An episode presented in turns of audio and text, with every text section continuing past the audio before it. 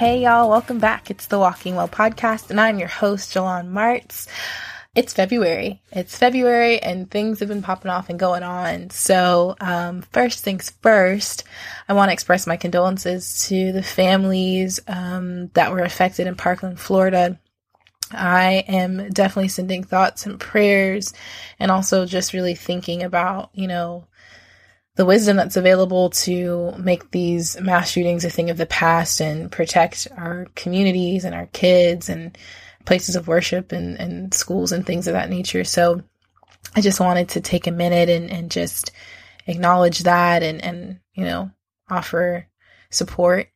Um, on a different note, slightly different note, lighter possibly black panther came out this past weekend um, and if you haven't seen it you absolutely must especially if you are a person of color um, it is just such a big moment for black people for black history for filmmakers representation it's just a huge moment um, it's just a huge moment. Um, it's what a time to be alive.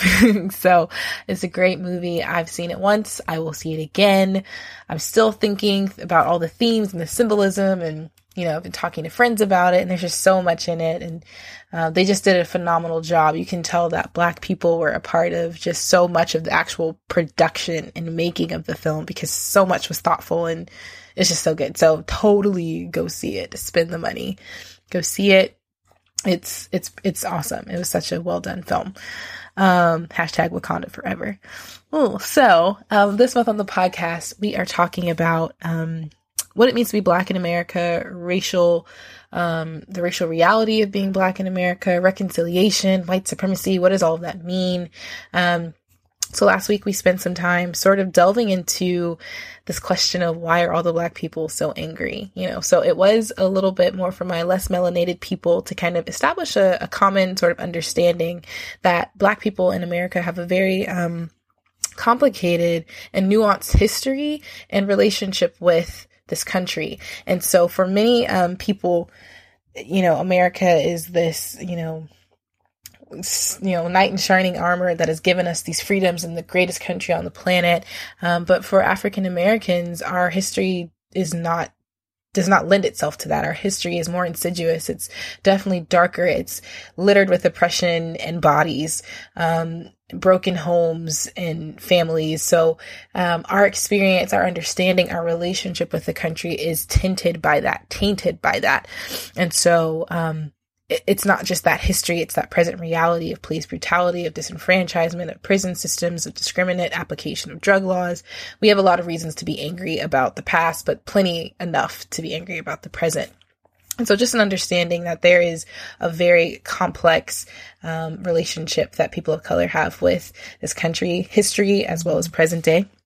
Um, and so today, um, I did warn you guys that we were probably going to get a little bit more controversial. So today is the day. Buckle up. Might be some rough waters, rough roads. Just prepare your heart. And I gave this sort of um, disclaimer uh, at the beginning of, of last week's episode, maybe the middle of the episode. But I really, if you are a person who is less melanated, who is white, and you listen, I really want to to really request um, that you would do me this favor and try to just listen. I am, um, I think a lot of times, um, there's this, this knee jerk feeling, uh, a gut sort of, I need to respond, I need to say, or I need to defend. And I would just challenge you to try to put that on pause. Try to belabor that reaction. Give it 48 hours. Let what I'm saying sort of simmer. Ask questions and dare to be honest. You know, um, I said last week that a lot of what, um, a lot of the, the nuances of being black in America were not necessarily an indictment of the nation itself, just an assessment. Um, and so, you know, uh, this is another type of episode like that, another kind of assessment. And we're, we're drilling in. So we spoke of African Americans and what it's like to be black in America. And today we're going to be kind of talking about, you know, the church. and so it, it hits a little closer to home. Um, but, you know, like I said last week, my intention is that truth would always ride with love. And so everything that I say is motivated from a place of wanting to see us better and more whole. So, um, this episode, Kaepernick and Back the Blue, um, is, it gets its title from this experience that I had about two years ago, maybe. Um, I was on social media and it was right after a string of like two or three police shootings of black men. Watch your watch your knee jerk response right there. Two or three shootings of um, black men by police who were compliant or you know um, in custody already. And um, I remember seeing on social media, on my timeline on Facebook, you know, all of this outrage from my friend, my black black friends, brown friends, seeing all this outrage, all this frustration, all this anger, all this all this rage about this unjust slaying of these men um, who were compliant or you know detained, whatever.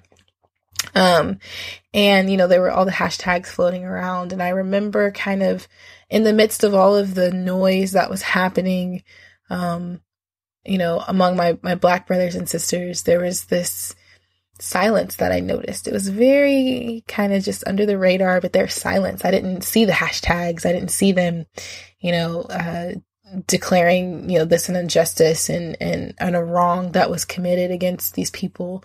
I didn't hear anything from them. And, you know, at that time I was kind of like, hmm, maybe, you know, our circles are just different. Maybe, you know, white world and black world are, are so separated that something could be you know, taking up, burning up the airwaves in Black World and White World. It, it hasn't even made it over there. Um, but shortly after that, I think we had a um, an incident where police officers were killed by a black man in Dallas, and immediately the timeline was flooded. It was back the blue, blue lives matter. You know, um, we stand with Dallas. Profile pictures were changed, frames were put on. And in that moment, I found myself feeling deeply wounded um, and profoundly betrayed. Um, another sort of incident like that, you know, we consistently or continue to have, you know, issues of police brutality, issues of, um, you know, Flint still doesn't have water, you know, or clean water. People are still, pregnant women are still being killed by police. A bunch of girls in DC have gone missing and that hasn't made any headlines. All of these sort of things are happening. And again, I'm aware of these things because of my black and brown, you know, people of color on my timeline who are bringing, you know, drawing, putting light on those sort of instances. And it's not necessarily that they're not big deals. I just, that's who I see kind of posting their outrage and talking about how upset they are, you know.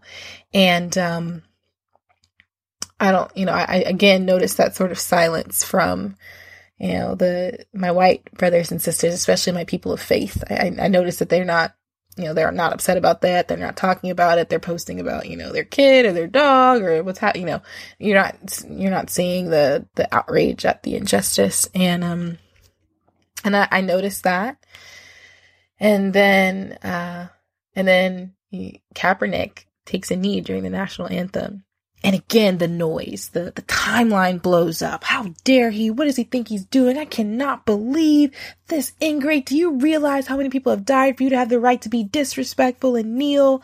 You know, there's noise where there was once silence and injustice is still happening, you know? And, um, in that moment, uh, my suspicions were confirmed, you know, um, you are not in fact voiceless you have prioritized and the priority has resulted in some lives mattering less than others. Um, you know, I, I know that the phrase Black Lives Matter can bring up a lot of emotions for people. I, have definitely heard people, you know, tout the, uh, you know, the organization is violent. I don't agree with it. And I've heard people, you know, say all lives matter. And, um, you know, the interesting thing is, you know, we don't say, you know, generally, there are people that are currently saying this, but generally we don't say white power, you know, because it's understood. We understand one that it's unnecessary, that everything that exists in America is upheld by quote unquote white power.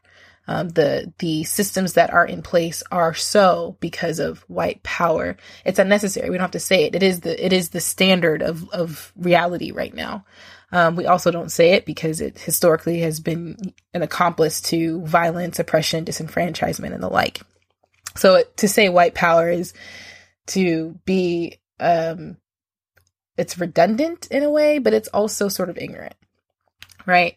Um, but I will say that I am a feminist, right? I can say I'm a feminist, um, or that Black Lives Matter because that's a direct a direct attack on the established inherent system of oppression that stands today. I say the opposite of what is, right? So we say, you know, I'm a feminist because patriarchy and misogyny are the status quo most of the time in many of the places, right? So I'm saying the opposite. I'm I'm saying that right now the world is disproportionately in favor of men. Therefore, I'm a feminist. I am here for a more equal, balanced distribution of power.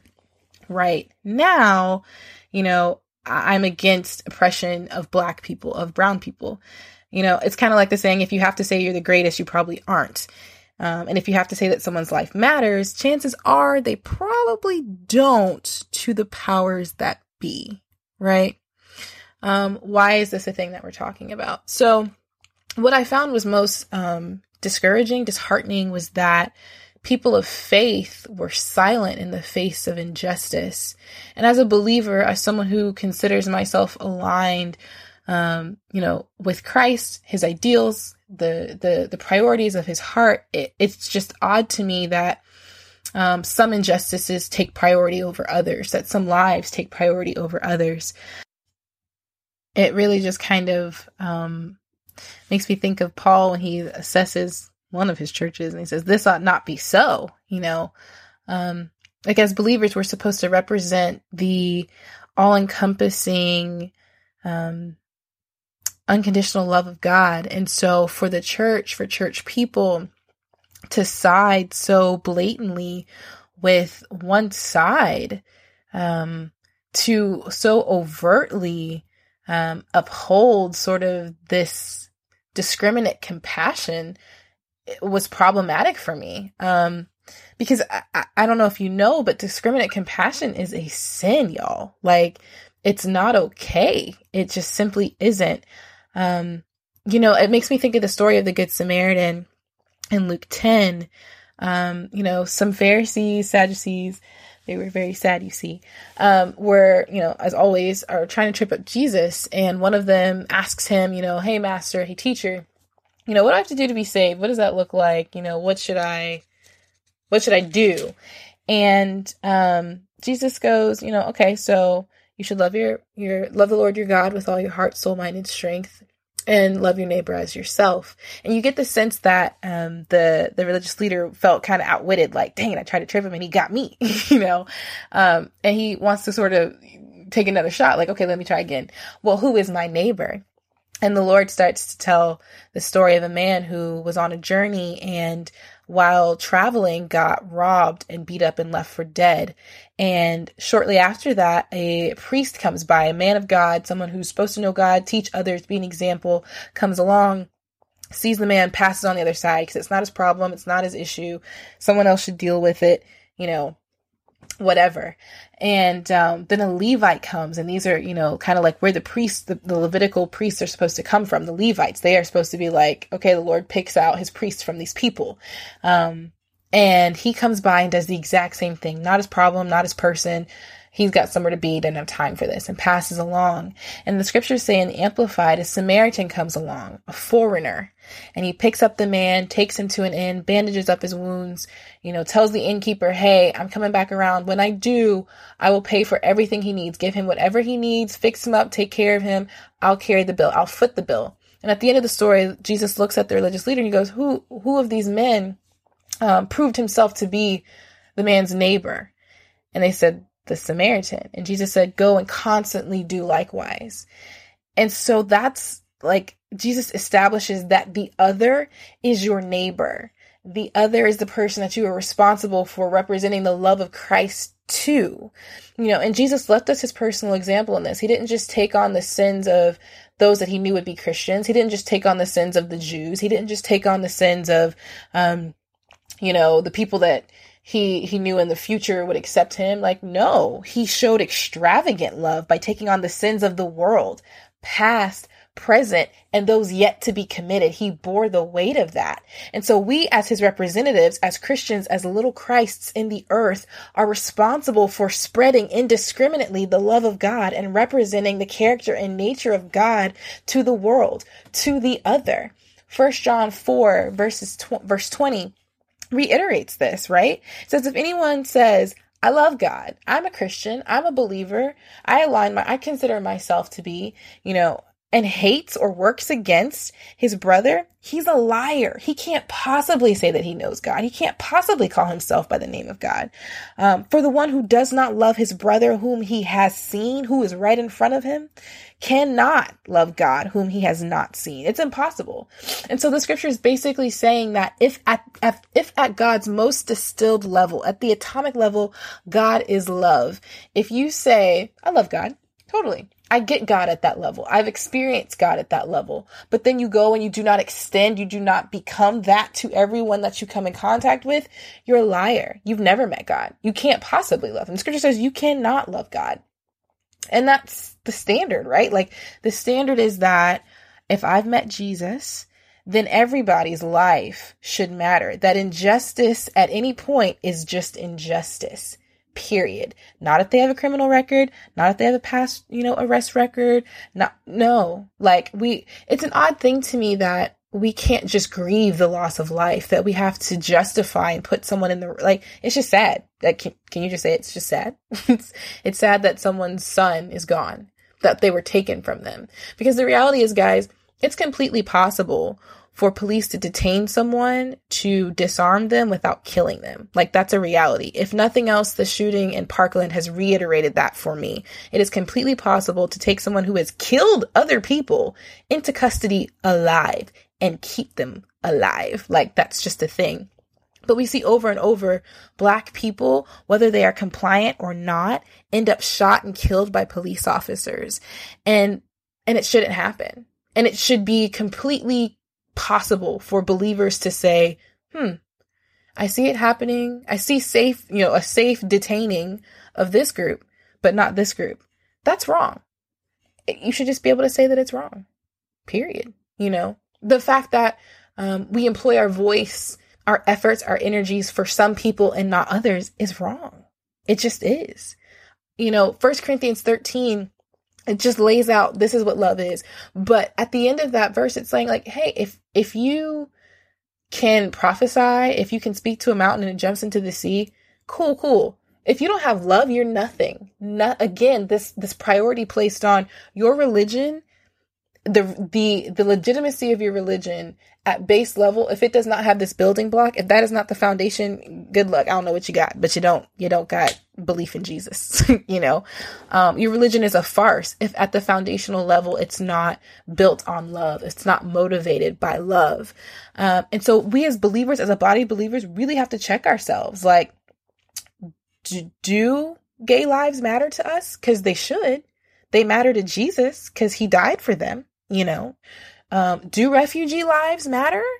Because they should because jesus loves they are image bearers jesus died for them if they repent and turn from their sin if they're not believers because being a refugee does not make you a sinner um, but if if they're not believers if they love the lord that they're your brother and sister in christ so like hmm you know we have to really ex- like are we about what we say we're about or is our religion a farce and this isn't necessarily, again, an indictment. It just might be an assessment for you. It might be a moment where you're like, hmm, why does why does the phrase Black Lives Matter upset me? If I can so easily then pick up Blue Lives Matter. Like consider that. When that happened, were you one of the people that said Blue Lives Matter, but you have an issue with Black Lives Matter? Because it's not that you don't understand the meaning. It may just be that there's something in you that's not okay with saying that these particular lives matter. And you know, honesty is the my my pastor just said this. Honesty is the prerequisite to breakthrough. I have seen that in my spiritual life. I know that to be true for any sort of personal growth and development I've done. I I just it's true. And so we cannot be so afraid of the truth about ourselves um, that it keeps us from moving forward. Um, you know, one of the really um, sort of difficult things about discriminate compassion is that it is in direct contradiction with any profession of faith that we make. You know, for us to say, again, I'm a Christian, I'm a believer, but we are not for the sanctity of life from, you know, the uterus to the grave, depending on if it's black or gay or refugee or immigrant, it's problematic. You know, and we have to really look at the health of our of our salvation, at the health of our relationship to the Lord. Like, okay, Jesus, this is the standard, but this is where I am. Hmm, these two are not matching up. Help me close that distance in that gap. Um, and and for for plenty of, I mean, I was talking, I, I was talking to this um this friend of mine I consider her a friend in the kind of wokeness of life. Um, but she's white and, you know, she's telling, she's talking to me about sort of the challenges of being a white person and being aware of racial inequality because it's not in, it's not where you live as a white person. It's really kind of, you're inoculated, you know, um, white supremacy is in the air. it's in the air that you breathe. It's in the water that you drink. So you're not really aware of it because it's just always there um, but that it takes exposure. It takes being in places where you listen to voices that, to people and voices that don't sound or look like you. Um, it, it takes this intentionality, but I think as, as Christians, even, there's even more, um, importance. There's even more urgency because we're supposed to be like, like God in the earth. You know, we are supposed to look like Jesus. And what concerns me is that yet again, there are these people, these godless people that lead a movement that we Christian believers, people that represent God should be leading, you know? And so while the world gets again to say those Christians, they're hypocritical, like, no, they don't believe in, you know, they don't believe in equality for these people. They don't think these people should have protections. They don't think this group of people shouldn't have to worry about their life and livelihood being threatened. Like, that's a problem, y'all. We're making Jesus look bad. Whereas we're supposed to be these shining beacons of light in a dark world we look like we don't know who we are, that we don't know who we're supposed to represent. And so when it comes to racial inequality, it exists because sin exists, but the church should not be an accomplice and should not be a silent supporter of the inequality and of the machine that makes inequality possible and profitable. Like that is not who we're supposed to be. Um, and so it, it takes soul searching, y'all, to sit down and go, you know, am I complicit? you know, am I part of the problem? Am I part of the system? You know, it, it, it just, it takes intentionality. And I, I understand that it's uncomfortable. Um, but people are dying, you know, lives are being ripped apart and destroyed. So you got to take the uncomfortability because we're not called to comfort also, by the way, as believers. That's not like, to this, we were not called. We were not necessarily called to comfort. Um, but we are called to represent Christ, and representing Christ means that we advocate for the trampled on, the unwanted, the oppressed. You know, we can't be sitting in wealth and freedom and ease um, while someone else who looks different than us, whose chains are different than us, suffers. Like it's not, it's not representative of our Christ. Um, and if we are comfortable in that place, we really do have to sit down and sort of do a, a health check on on on the on the legitimacy of our faith. Um, so I appeal to you. I appeal to my white, my black, my evangelical, Protestant, Bible believing Christians. You know, we have to do better. The world cannot leave the mo- lead the movement in the sanctity of all life. That's just unacceptable. As believers, as little Christians in the earth, as bright lights, as lampstands on a bright on a hilltop, like we absolutely should be leading the movement and championing champ championing um, the sanctity of life for brown people, for black people, for refugees, for immigrants, um, for you know gay people, for les- for the other, because the other is our neighbor. And so if we don't know, if we don't love um, our neighbor as we love ourselves, we are not fulfilling. We're, we have not brought to full maturity the love of God. We've not seen the love of God be made fully mature in us, and we're stifling that. So I just encourage you guys take some time this week, really consider, you know, what what shadows, what prejudices might be lurking in your heart that make this possible, that make inequality possible at the micro level where you are, where you live. Um, and so again, you know, this is not an indictment. It's, it's an assessment. It's a time for us to sit back as a body of believers, as people who should be um, flagships for for love, for the love of Christ, to kind of look at Okay, have, have is have we have we walked on the other side of the road when we saw a people group battered and left on the side of the road? So, um, I just really I challenge you guys to do that this week. I challenge you to take some time and really think about the times. Think about if you have been the Levite, the priest, um, and then what what needs to happen for you to be the Samaritan to love well the least of these because God is in and is for the least of these. So you can take your seatbelt off now. We're gonna pull into the driveway. Hope it wasn't too bumpy. Um, but I um I love you guys. And because I love you, I I challenge us to be better. Um like I said, I don't know if I said this before, but I, I wasn't always like, yeah, we should be for the people who aren't us, you know. Um, that took learning and that took revelation and that took me being honest and getting in the scriptures and seeing what God's heart was for the other, for the least of these. Um, so I encourage you guys to do that. It's an awesome day because God made it and you're in it. And so, um, boss out this week, be cognizant, be conscious, be aware, be woke. um, and we'll pick this up next week. So love you guys. Be amazing. Bye.